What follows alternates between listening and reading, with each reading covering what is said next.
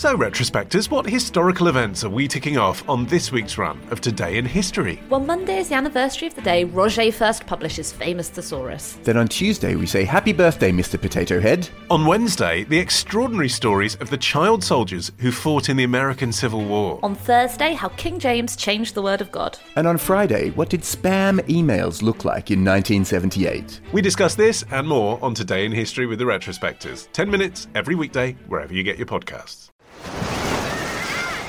Hear that? Believe it or not, summer is just around the corner. Luckily, Armor All, America's most trusted auto appearance brand, has what your car needs to get that perfect summer shine. Plus, now through May 31st, we'll give you $5 for every 20 you spend on Armor All products. That means car wash pods, protectant, tire shine, you name it. Find out how to get your $5 rebate at armorall.com. Armor All, less work, more clean. Terms apply. With threats to our nation waiting around every corner, adaptability is more important than ever. When conditions change without notice, quick strategic thinking is crucial. And with obstacles consistently impending, determination is essential in overcoming them. It's this willingness, decisiveness, and resilience that sets Marines apart. With our fighting spirit, we don't just fight battles, we win them. Marines are the constant our nation counts on to fight the unknown. And through adaptable problem solving, we do just that. Learn more at marines.com.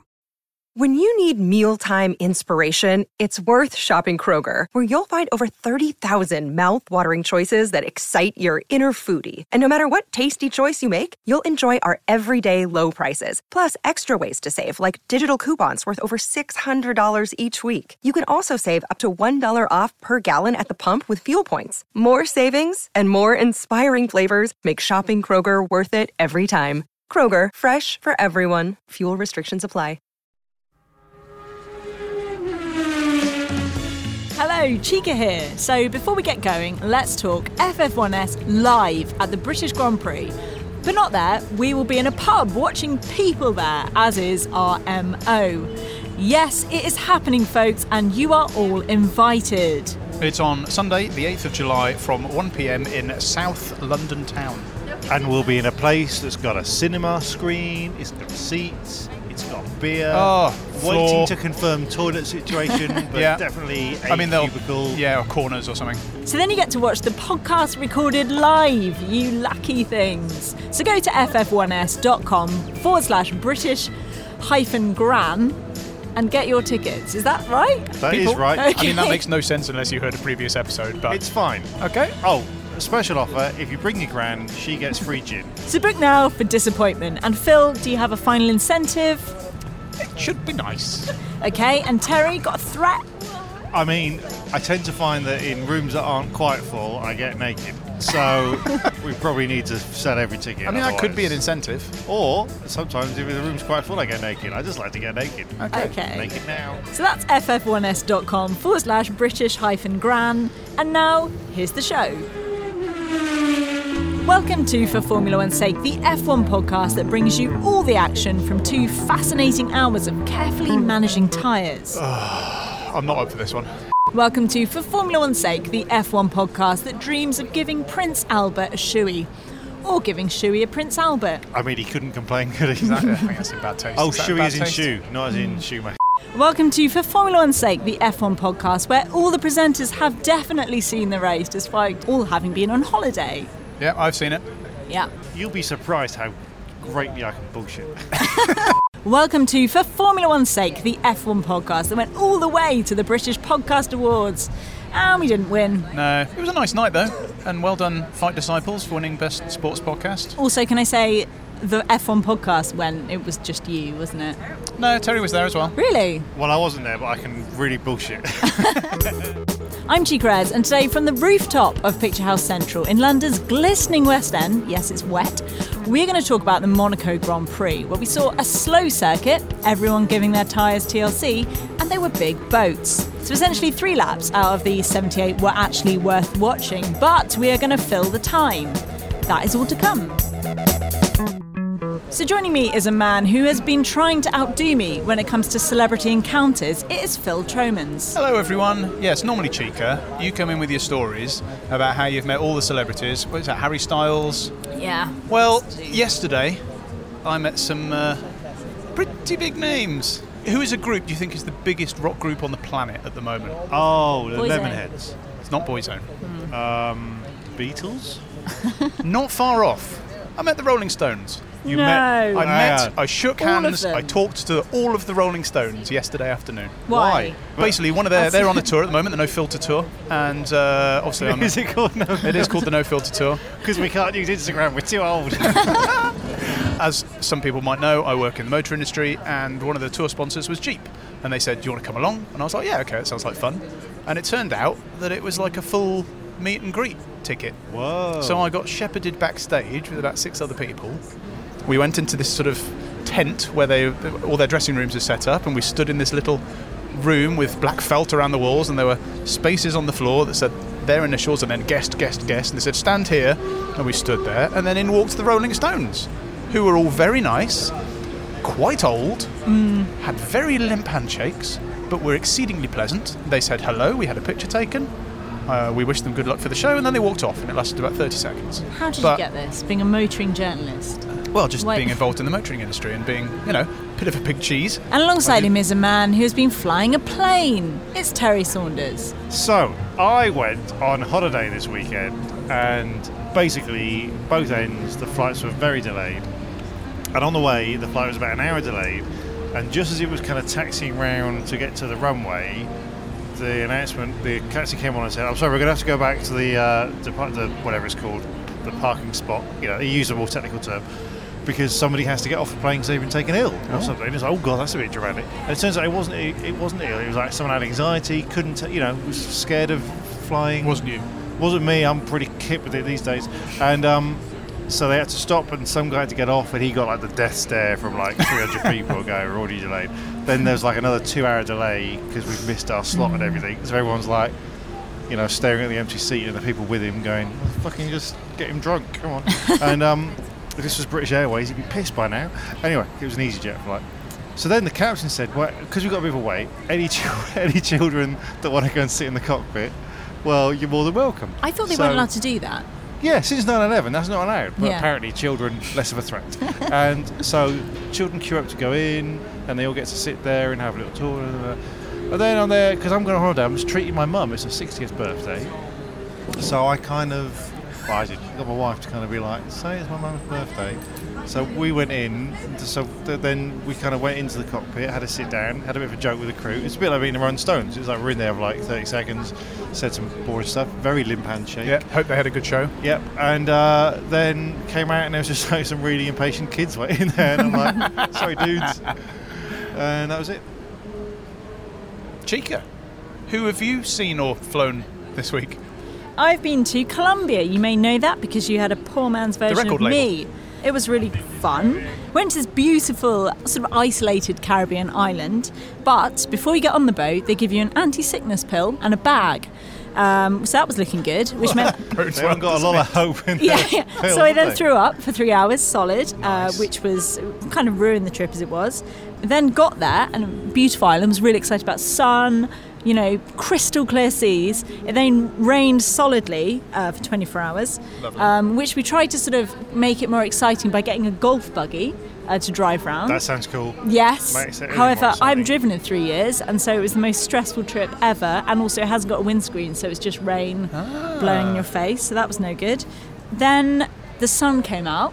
Nice. Very excited about that. Put some sun cream on, factor 50, jumped straight in the sea, forgot that you have to wait for it to soak in, severely burnt my bum. And then the last day, uh, we thought, okay, we have to just get some cash out to pay for the Airbnb that we did. Great. So drove the golf buggy to um, the cash point. Uh, there's two on the island. Cash point number one wasn't working. Fine. We went to cash point number two, which was uh, having maintenance done. They said, "Don't worry, there's another cash point," and they put a map up, and it was uh, 60 miles away on another island. but the rest of it was good. Okay, Very this episode good. is brought to you by the Colombian Tourist. And so we career carelessly into Listener's Corner, accidentally clipping the armco of public opinion and breaking the steering arm of logical analysis. So we asked you what you thought of everything F1, and you replied with Verstappen like precision. So naturally, most of the conversation is about Monaco. Philip Morby said, Am I the only person that enjoyed that race? Sure, it wasn't a classic, but it had a bit of everything. No, it didn't. Lucas says, I'm not that negative about the Monaco Grand Prix. The area is beautiful, and the third quarter was quite tense because of the top three driving. In one shot, uphill. Verstappen did some overtaking, and Gasly and Ocon drove really well. However, Steve Turner said, Monaco is, and has been for the past three decades, the worst, most overrated race on the calendar. The FIA and Ross Brawn need to realise the circuit layout is more important than front and rear wing regulations for good racing. Compare Melbourne and Monaco to Bahrain, China, and Baku. Phil McWilliams said, apart from Charles Leclerc's brake failure, watching that race was more painful than having root canal surgery without an anaesthetic performed by a dentist with anger issues. Our esteemed readers weren't the only ones bitching about the boring race. Lewis Hamilton, Kimi Raikkonen, and Fernando Alonso all agreed, but Ross Brawn said it's naive to expect much more race action in Monaco. He said Monaco is such a special race that it should not be judged by the same criteria as the others. Okay, Right. well, in that case, I'm looking forward to getting a refund from Sky for that. For the race Uh, you just watched. All right, okay, okay. Let, let's let's come clean. I watched qualifying in the hotel room. Mm-hmm. On the race day, I was in Pompeii, you know, looking at volcano shit and like dead bodies. Mm-hmm. And I got back and I watched. I was trying to find some kind of TV channel showing it. Now TV, they geo blocked it and everything. So I found on the YouTube page for the Formula One. Now we must admit, Formula One, the official YouTube channel, has been doing very good work. Got this a lot year. better. They do a five-minute highlight of the race, and frankly, that got boring about four minutes. I'll be honest, that It on this was- occasion I think we can let you off because you pretty much got the whole race there. There was a lot of of the padding in that five Yeah. minutes. I'm pretty so I figured impressed they managed to scrape together Yeah. even three minutes. I I mean, mean, two minutes was just like looking at the boats. I mean, Philip and Lucas said they quite liked it, and I mean, if you're really, really into your F1, you could Or coding. legitimately probably argue that if your idea of excitement is watching people carefully manage their fairly shoddy tyres in order to fit into a particular type of pit strategy that means you maintain your position on track and then you like watching somebody whose car doesn't work very well for most of the race still win because nobody can overtake him then yeah it was good To be fair, Phil, I just zoned out when you were saying that. I mean even and the that's me just trying to fucking explain why people might like it I mean Jesus I Christ. always think that a good sporting event or a good sporting story, you should be able to make a film from it. You know, think the Mighty Ducks or uh, other sport films that Phil will fill me in on now. the Mighty Ducks 2 Electric Boogaloo Imagine putting that into a film. Wouldn't even make an advert, would it? Exactly, it'd be terrible. It'd be like an Now, art house film From what I can gather, what happened is that because the tyres were so precarious the whole race, They were all soft. They had all the softs. They had Magna Soft, Ultra Soft, Mr. Soft, stupid soft. soft. Lower Soft. that they weren't driving at full pelt. And if they're not driving at full pelt around Monaco, they're not going to make mistakes. And let's frank, let's face it, Monaco is only good when someone fucks up. Yeah, as Verstappen evidenced in qualifying, mm. Yes. thus proving again that he's the most entertaining driver on the grid. well, we'll Discuss. get to him, I'm sure. Okay. You know how I feel about that. So Mike Morby had some thoughts on Williams. Even the drivers were complaining about being a boring race. But please, please, please tell us your thoughts on the spoilt brat Stroll. Oh, what did he do this time? Was he just whining the whole time? Is that what happened? There was a, quite a bit of that, and he was hmm. quite far off the back, and Williams were just generally shit. But Alan David wanted to contrast Ricciardo and Stroll's performances. He said it is the perfect comparison of a world class driver and a crap pay for drive. Just look at the calm, professional way that Ricciardo dealt with his potentially race ending issues and went on to win, compared to Stroll, who was whining like a little bitch. Although, to be fair, if I had paid 20 million for a car and got a Williams, I'd probably be on the phone to customer service as well. Good point to end on because, uh, you know, his, his daddy didn't pay for uh, a shite Williams, but, you know, that's what Well, he, did. well, yeah, that's what he got. Evidence suggests otherwise. Do you remember there was Uh, a thing when eBay got first got big and someone bought an Xbox box and it turned up and it was a cardboard box. Now, well, the listing says an Xbox box. You just paid a grand for it, whatever. And that's kind of what I feel they've got. They've got Williams in like a shell of a car. I mean, it's it's Cardboard. officially a Williams. Yeah, but, but it's not it's not an FW14B, is it? I know that I often am very belittling about skill level in Formula One and how, you know, given a chance I can do it, which I still believe. now, I have driven around Monaco on a computer game with with full Yes. set, you know, full settings off. You know, proper, proper kind mm. of doing it properly yourself, steering and braking. Well, and was this when you were around at mine? I've done it. I've done it several times. Okay. Several different guises over the years. Several different guys. I see. I go around many men's houses and play Formula One, and um, Monaco, right? It's really hard. It is. If, you, if you're trying to do it properly, even on a game, you've got to really concentrate. And if one second you don't concentrate, you're off in the wall. Now, if you imagine how hard it really is, if you're not just sat there in someone's pants, room, in someone's room, then it's fine. So the idea that he had, to, that Ricciardo had to then talk about his engine problem, drive around it, do like lots of settings because there's not really a point in the lap when you're not terrified of the barrier. So even just changing a knob on the steering wheel must be pretty precarious, and he can do that for like 60 odd laps of the race. That is impressive. That could almost make like an Apollo 13 kind of film, like Red Bull, uh, played by Ed Harris, and he's played by Tom Hanks. Tom Hanks. Gets swaps around with Verstappen like in Big. That'd be good, wouldn't it? when he becomes an adult. Anyway, um, it's fascinating and it's an interesting way that he actually managed to actually do this. It is an amazing story, but watching it, pretty boring. Yeah, boring as shit. Ben Ostwald has a more general question, and he said, Do you guys think the current driver points allocation is off? First place 25 points, second place is 18 points, third 15 points, fourth 12 points, etc. And what would you guys do to fix it? Firstly, if you're going to say here's a general question and then you make it quite specifically about Formula One points, Well, it's not about a Monaco general que- specifically. No, but like a general question would be, you know, which colour is the Earth on a plug socket? Like, like that's the green. I mean, that's one. quite specific as well. well, someone's been to Colombia. Just what's answer the question. Well, they brought in this point structure because Schumacher was winning everything. It, was only- it used to be only the top six would get points, wasn't it? and then there was a. I think the gap was bigger, which made it more. ex- A, a a win was worth more. I think because Schumacher was winning everything for years, they And made so the he was second miles place ahead. less big, so that when he's winning, there's a chance for us to catch up. But Uh. that doesn't really make sense. I think they should do away with points altogether. Right. Oh, controversial. Well, you had Bernie's medal system that came in a few. He had an idea a few years Bernie's ago. medaling, yeah. He wanted gold, silver, and bronze, and the most person with the most goals wins in a year. I think it should be more of a system of honour-based system. Mm-hmm. You know, if you go to like a car park in a small village and it says just put a quid in the box if you want to park, you don't have to. And for years, Smiths were doing it with newspapers, right? I think it should be like that. I think we should do More away a with all, thing. do away with all these timing screens and like recording winners and all this kind of stuff. End of the year, you go to some bloke in the pub who just goes, "Who, who won the most races?" He goes, "I don't know, mate. Actually, I, I, I didn't watch all of it, but I reckon Vettel did quite well. Great, world champion, mm. brilliant." Okay, well, that's one for Ross Brawn to consider. I'd like to see a, a, it mixed up a little bit. I mean, they've been talking about doing maybe Saturday races. I'd like to see maybe some points for qualifying, maybe points for fastest lap.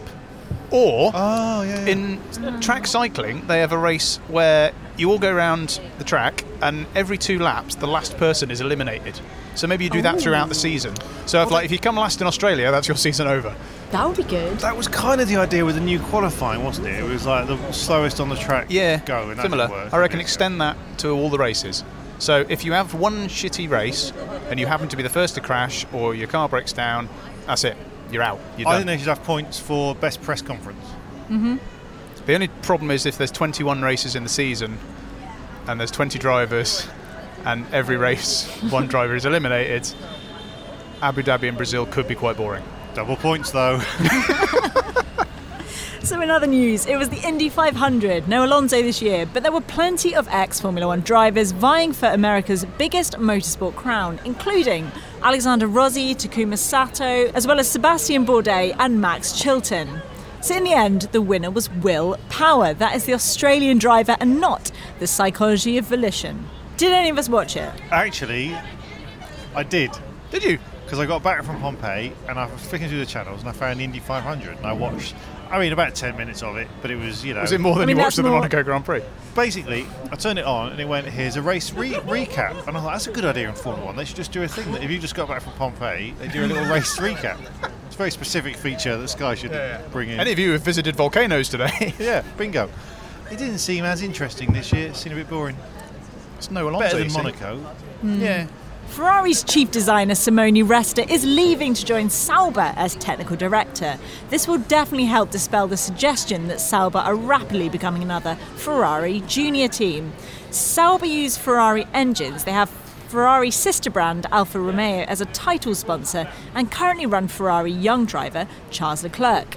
Nothing to worry about there. Well, also, there's been no gardening leave. Now, normally in Formula One, if you leave one team and go to another, you've got to have like six months to a year Oh, of yes. not working. And they normally do it at the end of the year, don't they? yeah, and but seriously, Ferrari have gone, do you know what? We're fine with you going to another team. Yeah, It's and he's going like at the end of this month or Yeah, something. so- Maybe they need his gardening skills.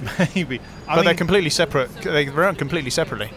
But then we've got Haas and Sauber Alfa Romeo all being like Ferrari B teams. So now there's going to be a kind of B, who's the B team, who's the C team. Um, it's going to be a, it's going to be a rivalry. It's going to be ripe for satire. I think the Sauber name is going to disappear. I mean, you might be right. I think in a couple of years it'll just be Alfa Romeo. I mean, they've they've got a history of being tagged with. A, they were BMW Sauber for a while. Yeah. They were probably something else at some point. It'd be good can't to get rid of the Oh yeah, they were, weren't they? Were they Red Bull Sauber? I can't remember what the official name was I then. can't remember the official Is it Red Bull but there was, Sauber? there was definitely heavily Anyway, sponsored. I mean Alfa Romeo. Sa- The trouble is, while they're Alfa Romeo Sauber, nobody calls them Alfa Romeo Sauber, do they? They just call them Sauber. exactly. Hmm. So yeah, they might have to throw Peter Sauber a lot more money. So it's time for another in our occasional series we call Young Driver Watch. Could we see Nicholas Latifi head to F1? The young Canadian is a race winner in Formula 2 and a development driver at Force India, and his talent could well see him rise to the top tier of single seater motorsport. Now, which team he could end up at remains unclear, but in unrelated news, his dad has just invested $200 million into McLaren.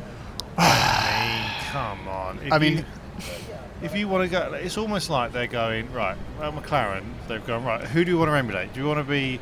We're falling on hard times. Do we want to be Mercedes or Ferrari? You know, or Red Bull even, or let's look at Williams as our model. So let's go from 90s dominating world champions to uh, you know some team that's a bit shit, has a lot of heritage, and someone's dad has put a lot of money into it. Shit. Are you, are you suggesting that we could see another Canadian stroll onto a Formula One team? Oh, nice pun. But Thanks isn't very. Latifi's family much richer? I don't know. Actually. Well, I don't know. I mean, Lance Stroll's dad's a billionaire, so yeah, he's got a I, few. but quid. I think Latifi's. I think I read that his mum is in milk, and his dad is in some kind of His food mum Cleopatra or No, something. It's just like they they they are like, they run all the farms in Canada or something. They're like Wow. stupidly rich. Canada's very big and rural. There's so a lot that's- of farms. That's got to be lots of farms. Does all the- all I the mean, cows. Latifi has come out. In fairness, we should say that Latifi has come out and said, "No, this isn't what's going on at all. It's got nothing to do with that." But Yeah, the right. name of the company, the Oh, investment I- company oh. that his dad used to now become a partner in. You know, he's on the same level as sort of Mansour Ojjeh and all those guys. He's he's now a partner in McLaren. Is it and the name I of the My investment it's not far off. It's basically the name of the the name of the company and I probably should have written it down, but essentially it's the first two letters of his son's three names, including his middle name. It's something like Nadala or something like that. Nicholas David Latifi. And it's like, oh no, it's complete coincidence. but that's. I mean, it might just as well have been called the Nicholas Latifi F1 Fund or something like that. It's just a Kickstarter. So Kickstarter. the trouble is now. I mean, Latifi, he's done all right, but he's not spectacular. He's about 10th in F2 at the moment, I think. And if if he does get onto the team, everyone's just going to go, well, he's another Lance Stroll, isn't he? But surely $200 million is going to help McLaren? Well, apparently it's just complete coincidence. It's just a sound business Oh, of course, investment yeah, yeah. by his dad. So tell us how wrong we are. You can email us at wrong at ff1s.com, tweet us at for F1's sake, or you can find us on Facebook, Instagram, and Snapchat. Are we still on that? Uh, no, So we're for F1's sake. I've actually deleted the app. So if you're messaging Snapchat, if you're just messaging us, then don't We should probably take it off the uh, script. Nah, No, just no, leave it on. I like leave it. it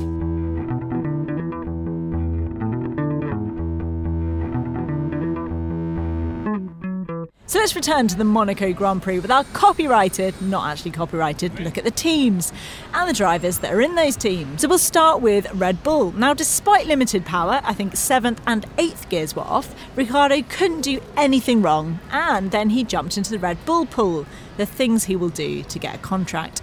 And Verstappen messed up qualifying, but he did a pretty impressive bit of driving, going from 20th to 9th. And this is not very Monaco. It's interesting because we should talk about Verstappen. He ruined the weekend. Like Red Bull were amazing this weekend. They had the car for Monaco. Yeah. One a one two was totally nailed on. Golden opportunity for maximum points. Mm. And you know, there's not many races this year where they're going to be definitely the best. And as a you know, as a corporate entity team, etc., it's pretty despicable for Max to throw it all away. Yeah, but he's But- been doing this all season. I fucking loved it because it was the exact same place as a couple of years ago in the race Yeah. to the point where if you look at the side by side comparison like the, the suspension breaks over the curb and then he goes into the wall where he went out of the race a couple of years ago Formula One uh, social media account put a thing up on Instagram with the side by side, and the top comment was just like, "Stop showing this! You're just making him look bad." It's like, yes, yes, you are. I mean, it's one of those things, isn't it? Where obviously, I mean, we were talking earlier. You've got to push so hard, especially in qualifying, even if not actually in the race. We're we're in the pits. There's tyre changes going on behind us. If you can hear that, it's fine. It's one of these things where you've, you've in qualifying particularly, you've got to push so hard to get that lap because position is so important in uh, in Monaco. But if you push a millimetre too much, or you turn into that corner coming out the swimming pool a millimetre early, you wipe the front of your car off. And for the sixth race in a row, Verstappen's thrown it away. I mean, he had that. He had at the very worst, barring any mechanical problems, second place at least on a plate, and he fucked it up. And also, think how exciting that race would have been if Ricciardo was ahead of him and he was going, well, if Ricciardo's got a problem, he's got to let me through. Yeah. And we could have had a bit of argy bargy and a bit of a crash. But it did have then the added sort of uh, little little frisson of him starting at the back and having to charge through the uh, field. Which was very impressive in Monaco. It was, but I mean, what did he get to? Ninth. Yeah. Yeah. I mean, bearing in mind a few years ago, Alonso got to sixth from the back. I wonder if I mean he did a couple of decent overtakes against much slower cars, who probably weren't going to fight too much to keep him there because you know why would you? He's Max Verstappen, he'll probably clobber you. He did seem a little neutered, but I wonder if he'd been told. In fact, he was told. We heard on the radio where his engineer came over and said, "Just a, just a little reminder: any future overtakes, try and keep it clean." Which was basically saying, "Do not fucking crash, Max." because you will be so fired if you crash yet again. I think he should have a new nickname. A lot of people call him Max for Crashton or Max Crashstappen. I think we should go for Crash, Crash, Crash, Crash. I think that works. is his new name. That, uh, I mean, the thing is, we should talk about his practice crash because the reason he went out is because he's rattled. Ricciardo was quicker than him all weekend, and over the off season, it seemed like you know they're giving Verstappen this mega contract that said basically you're the number one driver, not in name, but we're giving you much more money. Ricciardo's got one year left in his contract; he'll probably be gone. And it was expected that he would then just be the better driver because he was on top of Ricciardo last year and he's going to win. And because he's totally screwed up, and then when Ricciardo is ahead of him on every practice session, he in the practice he was pushing too hard, and it's like it's his own fault. No, it is. I've it is. always said this about Max Verstappen, and I want you just to both look at me in the eye and admit that I'm right. He I also said he was wasn't coming. that good. I mean, he is insanely good. He's just He's not he that is good. insane. He is insanely He's good. It's just that his his mind's not there. His talent's unbelievable. I think you know Hamilton and Alonso levels of talent. He just hasn't quite got his mind on it. He's got the teenage thing. I don't know if he's a teenager. He's pretty basically still a Whatever. teenager, yeah. He's just trying to prove himself. In every race, he tries to prove himself and he crashes. And he should, he should, and you're right, he should have sorted that out by now. This is what his third season in F1. Yeah, exactly. He should have nailed it down by now, and it's to his He's detriment that he puberty. hasn't. But I still maintain that when he does, and I think he will, he's going to be exceedingly good. But now people are thinking he won't. A few people are saying he might not get over this. Well- and I'm there going, ooh, told you. He's going to have to do something. I mean, whether he just needs a sports psychologist to sort him out. So let's go back to the winner, Ricciardo. Oh yeah, there was he was there as yeah. well. What did you think uh, when he said about not having enough power? Did you think that could be was. it? I thought he was fucked. Mm. Yeah, because it was quite early in the race, was it? Like 20 laps in or something. But wouldn't Monaco work in his favour because it's Oh, not easy I mean, to yeah, overtake? totally. Would, he, would he have been able to do that at another circuit? No, I think No. almost every other circuit he'd have just been Not a chance in hell. taken over on the straight. So, I mean, it, basically, well, I, I didn't actually check what it was that was wrong with it. Was it his electrical system had gone? it was the He had no M, ERS. the K, the K unit, Oh, the MGU. the M, the, the K. the K. McCook. Is the- ketamine. One of the yeah. He had no, no ketamine. He was in a K hole and he was not coping well. He Any was just other all circuit- spacey and being like, I don't know who you are. I mean, essentially, that means you're 160 horsepower down, which is, you know, a reasonably potent executive saloon. Imagine turning up to a horse race and not having 160 horses that you've been contracted to bring along. Right. Winning would be difficult. Or a restaurant in France. Okay, Mercedes. Uh, so Hamilton moaned about his tyres a lot, and I don't think I saw Bottas at all during the race. Um, the race was mainly about the war between the super softs versus ultra softs. Um, Hamilton said that Canada is more suited to Mercedes. Will he be throwing himself in a Mercedes swimming pool? I mean, Mercedes don't have swimming pools. They No. just have they just have big uh, holes in the ground, full of full of tools and equipment. Because why would you waste that space? it's very efficient. But um, yeah, this whole I mean, Pirelli have opened themselves up for criticism by having tyres called hyper soft mm. and ultra soft, and no, really, this is the softest one. and then one of those when one of those tyres can last like 50 laps around Monaco, you're like, well, this tyre's pretty hard. Well, they said it would, and then it turned out that it didn't at all. Well, that was half the problem. Is that they, they said, yeah, yeah, these last you'll be able to do the whole race on one of these tyres, and then they set off, and it turned out that they didn't. And because everybody wanted to do a one a one stop strategy, and then suddenly it turned out that that was actually going to be super difficult. Everyone was tiptoeing around so as not to knacker their tyres. Because they didn't want to be Yeah. the first to brake and do two stops and then lose track position and not be able to get past. As we've discussed with Ricciardo, it's very difficult even if your car's shite. But this will be a one off. This won't happen I again, will mean, it? will it though? I mean, a one-off annual tradition every year, one-off, but it's just Much celebrated. It's just, I mean, oh, I can't even. It's just boring. Yeah, it was not Pirelli's finest moment, not racing's fin- finest moment. Okay, Ferrari. Uh, Vettel couldn't actually catch up with Ricciardo despite everything, uh, and Ricciardo hassled Hamilton for a bit, uh, but even he called it a boring race. So just when you thought things couldn't get any worse, Hugh Grant was on the guest list. That was a thing. Looks old, doesn't he? There were a lot of shitty celebrities at the race. Tom Brady was there. I'd He's, say a, even he's the- an American man. The, Football the really player? tall guy.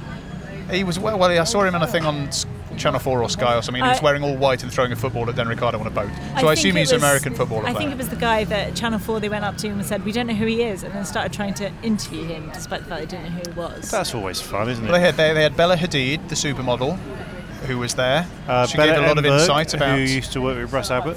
yes, she was there. Oh, she's dead. Uh, Williams. So predictably, they had a disappointing weekend, but the disappointing moments provided, I would say, a majority of the race entertainment. Stroll hit Ericsson and then got a puncture, and Sirotkin got penalised for not getting his wheels in on time. I thought they might do a bit better after qualifying. really. That was Always the Williams. Hopeful, yeah. Why I mean, didn't he there get was- his wheels in on time? What does that mean? In, Wow. the Uh, fir- in their first three minutes, wasn't it? Something when they're when they're on the grid, they have to have their wheels on and be ready to go within three minutes of them setting off on the formulation lap or something like that. But instead they were and they just rolling it didn't have them on ti- on in time, and so they got a penalty for that. They're waiting for the and then he to came, clear. Then he came into the pit lane for his uh, to, for his, serving his penalty for having done that. And they didn't wait the full 10 seconds or something, and I think he got another penalty for that. It was just another catalogue of errors from Williams. That's and then, really unfair because none of them were his problem. no, his fault. but nevertheless, that is were that his is the way it works. You could argue that they should be docked some of the hundreds of points they've got this season, um, but no, that wouldn't work either. But when you were looking at the screen partway through the race, it was sort, you know, we were watching everybody trundle around in, in formation, and it was like you know plus one second, plus two seconds, plus one second, plus two seconds. Then you go down the bottom, and in relation to the drivers in front of them, it was like Stroll plus 58 seconds, and then Sirotkin another minute behind him. He's I mean, they're- they were so far off the Measuring mark. Sirotkin in like hours and days. I mean, yeah. Like, it's Tuesday. should, they should have just stopped and I mean, themselves. I know. It was. I mean, that's their whole year. I don't know what else we can say about Williams, really. I mean, Look, the thing with the Williams, the thing with the Williams story is that they've had their fall from grace. They, they when the Mercedes new engine, this new engine formula came in, they were like getting podiums. They were third in the championship, so they were doing really well for like a year or two, and then they've just declined and declined. I think they've just fired their head aerodynamicist. They have. I saw that today. hours. Yeah. Well, Um, they've, they've fired a couple of guys, haven't they? A, there was another guy who went a couple of weeks. Uh, Edward Frank went- Williams. yeah, no, he's still around. Just- uh, just told him what- Edward, who's there, who's a man. Uh, he's gone as well. Ed Wood? Edward. The yeah. film? Yeah, that's right. They've got remember? a He film he- on was a contract. terrible Edward film director. Scissorhands, I mean, Johnny he made such terrible films that you could, um, you know, you Uh, could have seen that he wouldn't be that good at uh, running the team. But um, Donnie Brasco, yeah, The Godfather, Okay, Force Taxi India. Driver. this has gone off off track. Force India. Ocon started and he finished in sixth, and he was actually faster than anyone expected. Uh, Perez had a rubbish race, but for once it wasn't because of unprovoked anger, but it was because of a pit stop cock up. But Ocon was actually putting pressure on Bottas. No, that's true actually. No, didn't he make up like 45 seconds or something ridiculous? And he was. Well, this was everyone was pooling around looking after their tyres, and for whatever reason, Ocon had pitted for reasons, and he had new tyres on, and he, yeah, he made up an inordinate amount of time, and then couldn't get past because Monaco, thus rendering it all entirely pointless and shit But if it wasn't, he could have ended up But it was. top five. Oh, if it wasn't, he could Four? have won by a couple of days. You reckon? There's just something wrong with like because Formula One used to it used to be a thing where there are two races on the calendar that are the the outliers. You'd have Monaco and Monza. So Monza, you'd have no downforce because there's no corners. Basically, it's just a runway. And Monaco, there's no straight. It's just corners. So they build cars around these two tracks, and they'd actually have a special car for Monaco and a special car for Monza. And now we've got this world where they go, well, we've got this car. It's good for motor races, but frankly, we're not going to bother with Monaco or Monza. We'll just let Mercedes or Red Bull win, whatever. And this is a problem. All the talk of budget caps and you know, her homogenization and all the other words I can't say. It's just we should have a special dispensation. They should scrap all the rules for Monaco and just you know, you know they had the uh, the the the Wacky car go around Spa the other week. Oh, the fully de de-restricted. Yeah, with no rules or anything. Yeah. When it broke all the lap records. They should say in Monaco and Monza, they should go right. Rules are off. You, can, have a special budget for this. You can burn your oil. You can have city flaps. You can do whatever you want. Just go for it. And then this car will be illegal at the next race. That would be amazing. Some Yeah. Monaco specials. Yeah, the no, every Monaco now and again, special. Adrian Newey designed something for Gran Yeah. Turismo, and it looks uh, ridiculous. One of those for Monaco would be amazing. Hashtag Monaco special. Let's get this trending, Charlie Watts.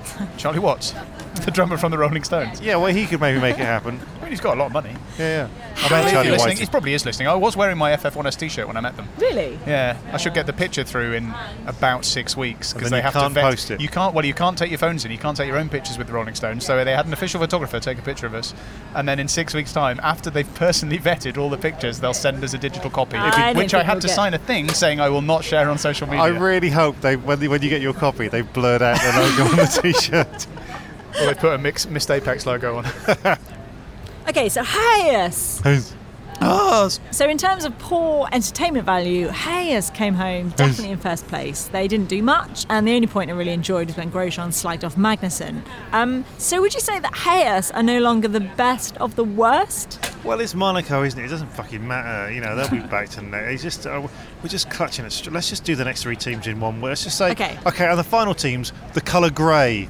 All right, well, Renault, uh, they finished with two cars in the points. That's uh, right. Good tyre tactic with Hulkenberg, which was essentially leave him out until someone remembers he needs new tyres. And Sainz got a bit pissed off, and the team told him to move out of the way for the Hulk in order to take on Gasly.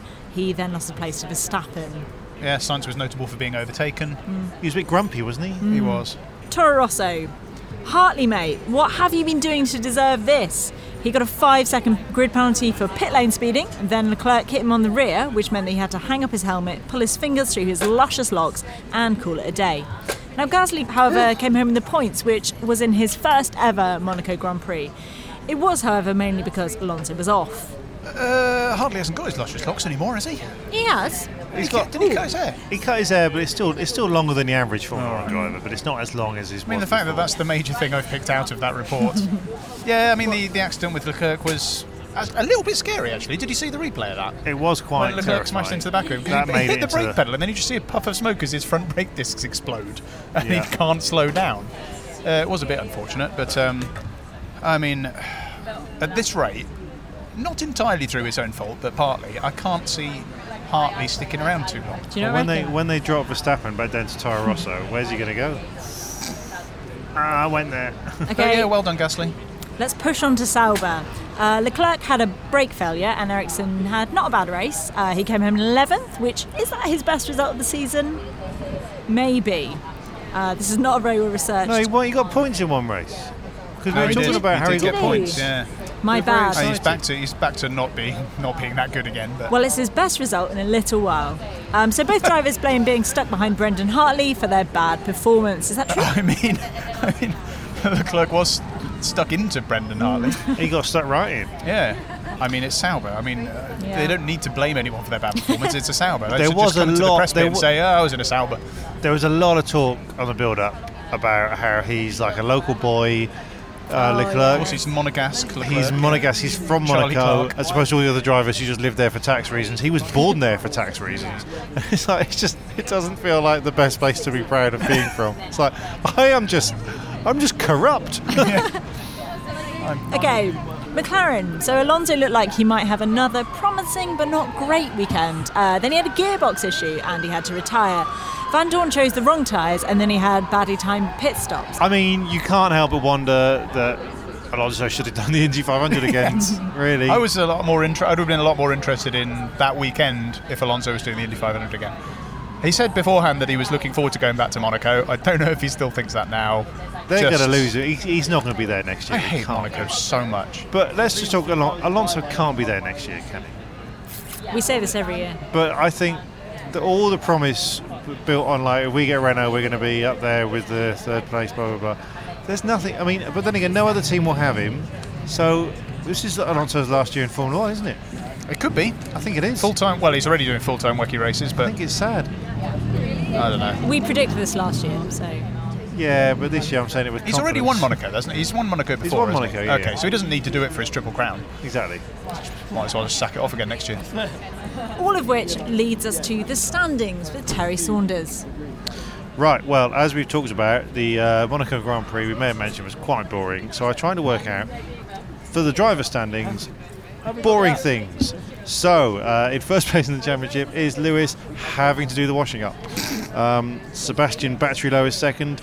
Daniel GPDR email Ricciardo. Oh, God. GPDR Ricciardo emails is coming out the rear. Valtteri went ages for a Bottas, then two come at once, and then Kimi waiting room. Uh, Max Verstappen is in sixth, and flight delay Alonso. I'm very acutely aware of that one this weekend. Is in seventh place. Nico on Holdenberg, and in ninth place, Carlos sock pairing. Tenth is Kevin's Doctors magazines are always out of date, aren't they? And in eleventh place is Paint Dry Gasly. Screen Time Perez is twelfth. Existential Nothingness Ocon is thirteenth. And Chawes Leclerc, that's a good one. Chawes Leclerc is 14th. Stoffer Roffel 15th, which is getting quite boring because he is not charismatic or very good. Uh, Lance Slow Internet, uh, Monaco Ericsson, and coming out the rear, Brendan having to say what for the third time, but you still haven't heard what they've said, so you just say, uh huh. and the teams. So you may have heard in the news that the the new Thameslink, which I've been using because it goes to near my Oh, house, don't get me started. is apparently quite bad. It's And awful. They're talking about uh, nationalising all the rails, and I happened to read this while sat on a train. So I thought, well, what if instead of nationalising, they got some of the Formula One teams to run the trains? What would these services be like? Well. In first place, Mercedes. It would be a very efficient train service, but the drivers would moan a lot on the tannoy. Second place, there would be Ferrari. It'd be a great service, but there'd be zero announcements. It's nothing, nothing at all. Third place, Red Bull would be a super fast train, but one would get cancelled. Max Verstappen. Renault next year, the timetable would be great. McLaren would just be Southern Rail. Force India would just be hundreds of people clinging on the outside of the train. Um, Toro Rosso would be Thomas the Tank Engine, but with Gasly's face. Uh, Haas would be a goods train. It's miles long. Then halfway through, just be Ericsson smashed into it. Um, Sauber would be that train you see covered in graffiti on the sidings near the station. You feel quite sad for. And Williams would just be a steam train used for films and weddings only. Thank you.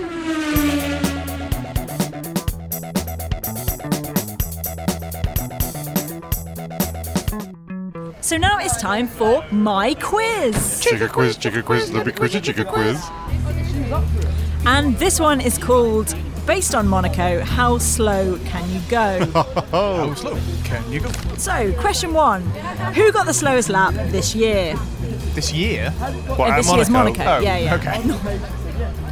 Sirotkin. Oh no, I- I've got it, I've got it, I've got it. Can I answer again? Um, Hamilton. no. Hartley. No, it was Charles Leclerc. Oh, he went by with his brakes. Oh, okay, good answer. It's a pretty slow lap because he crashed halfway around it. He still hasn't finished it. Okay, well, anyway. Question two Which corner is the slowest on the circuit? Loews hairpin. Sandoval. So the answer number two was the Fairpoint hairpin. Fairmont hairpin. The Fairpoint Convention. Question three Who had the slowest pit stop? I'm going to go for Ocon. oh, Sirotkin. No, Perez. Perez. Well, you're both wrong, Oh. is Lance Stroll, Oh. whose pit stop was 33.887 Ooh, that seconds. is a- Oh, that is a long pit stop, That even in. Monaco. Okay, question four. The slowest winning speed at Monaco was in 1950, which was 61 miles per hour. Who won that?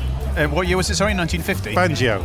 Yes. Yeah. You know what bloody year it So was? that's uh, question five. How many times was the word slow used in the post race press conference? Oh my god. 14. 36. I think it's a lot less than you thought. One. None. Never used. Four. Oh. Um, and who said them all? Uh, Hamilton. Alonso. Daniel Ricciardo. Ricciardo. Yes. Oh. Okay, so the scores are at the end of that Phil one, Terry one. two. Did I get two? Yeah, I'm not sure how. Did That's what, that's what Matt says. Well done, Terry. Loser. Okay, Watch the race and everything. so now it's time for the state of F1 with Terry Saunders. Monaco is glamorous, it's historic, and after the Gridgol massacre, it's the only place you can get a bit of tit around here. Am I right, lads? Right. It's also. Oh, this is going like well for the female female listenership. It's also really boring. Yes, cars threading through the narrow streets is amazing, but like most amazing things, if it looks easy, it's boring.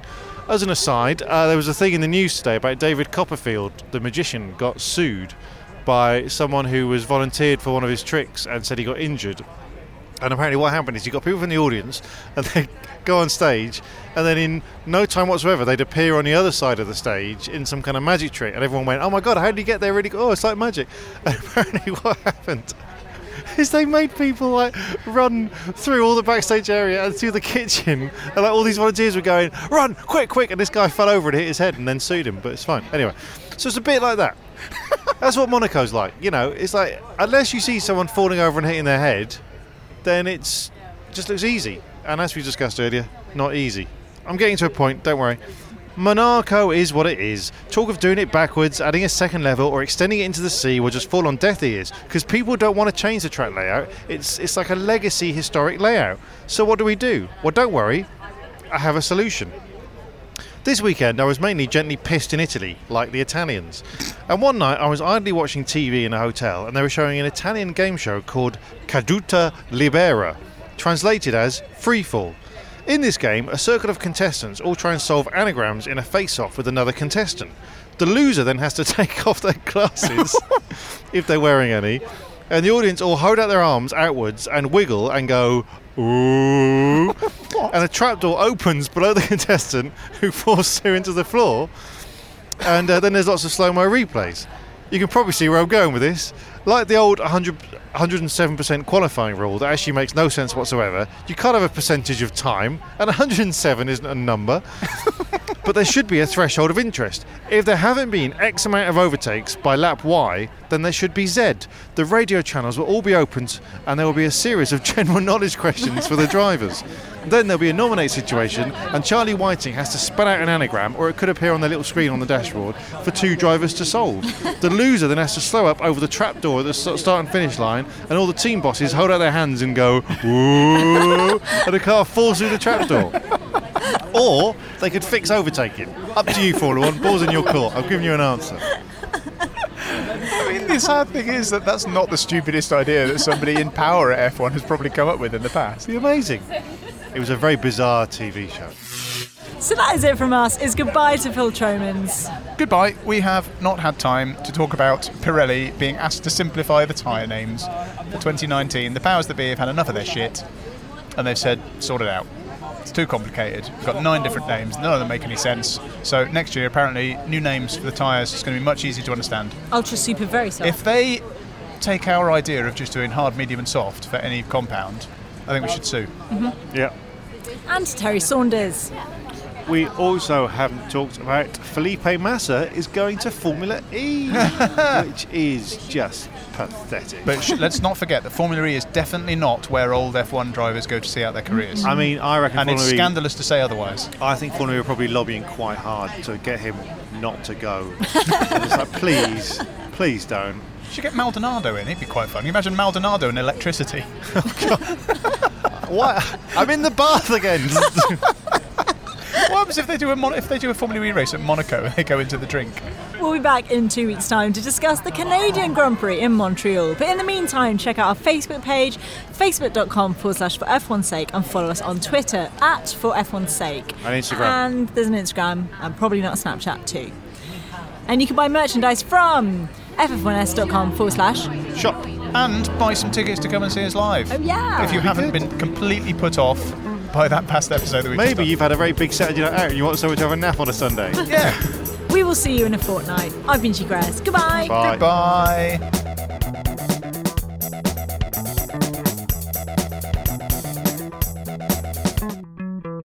Sports Social Podcast Network.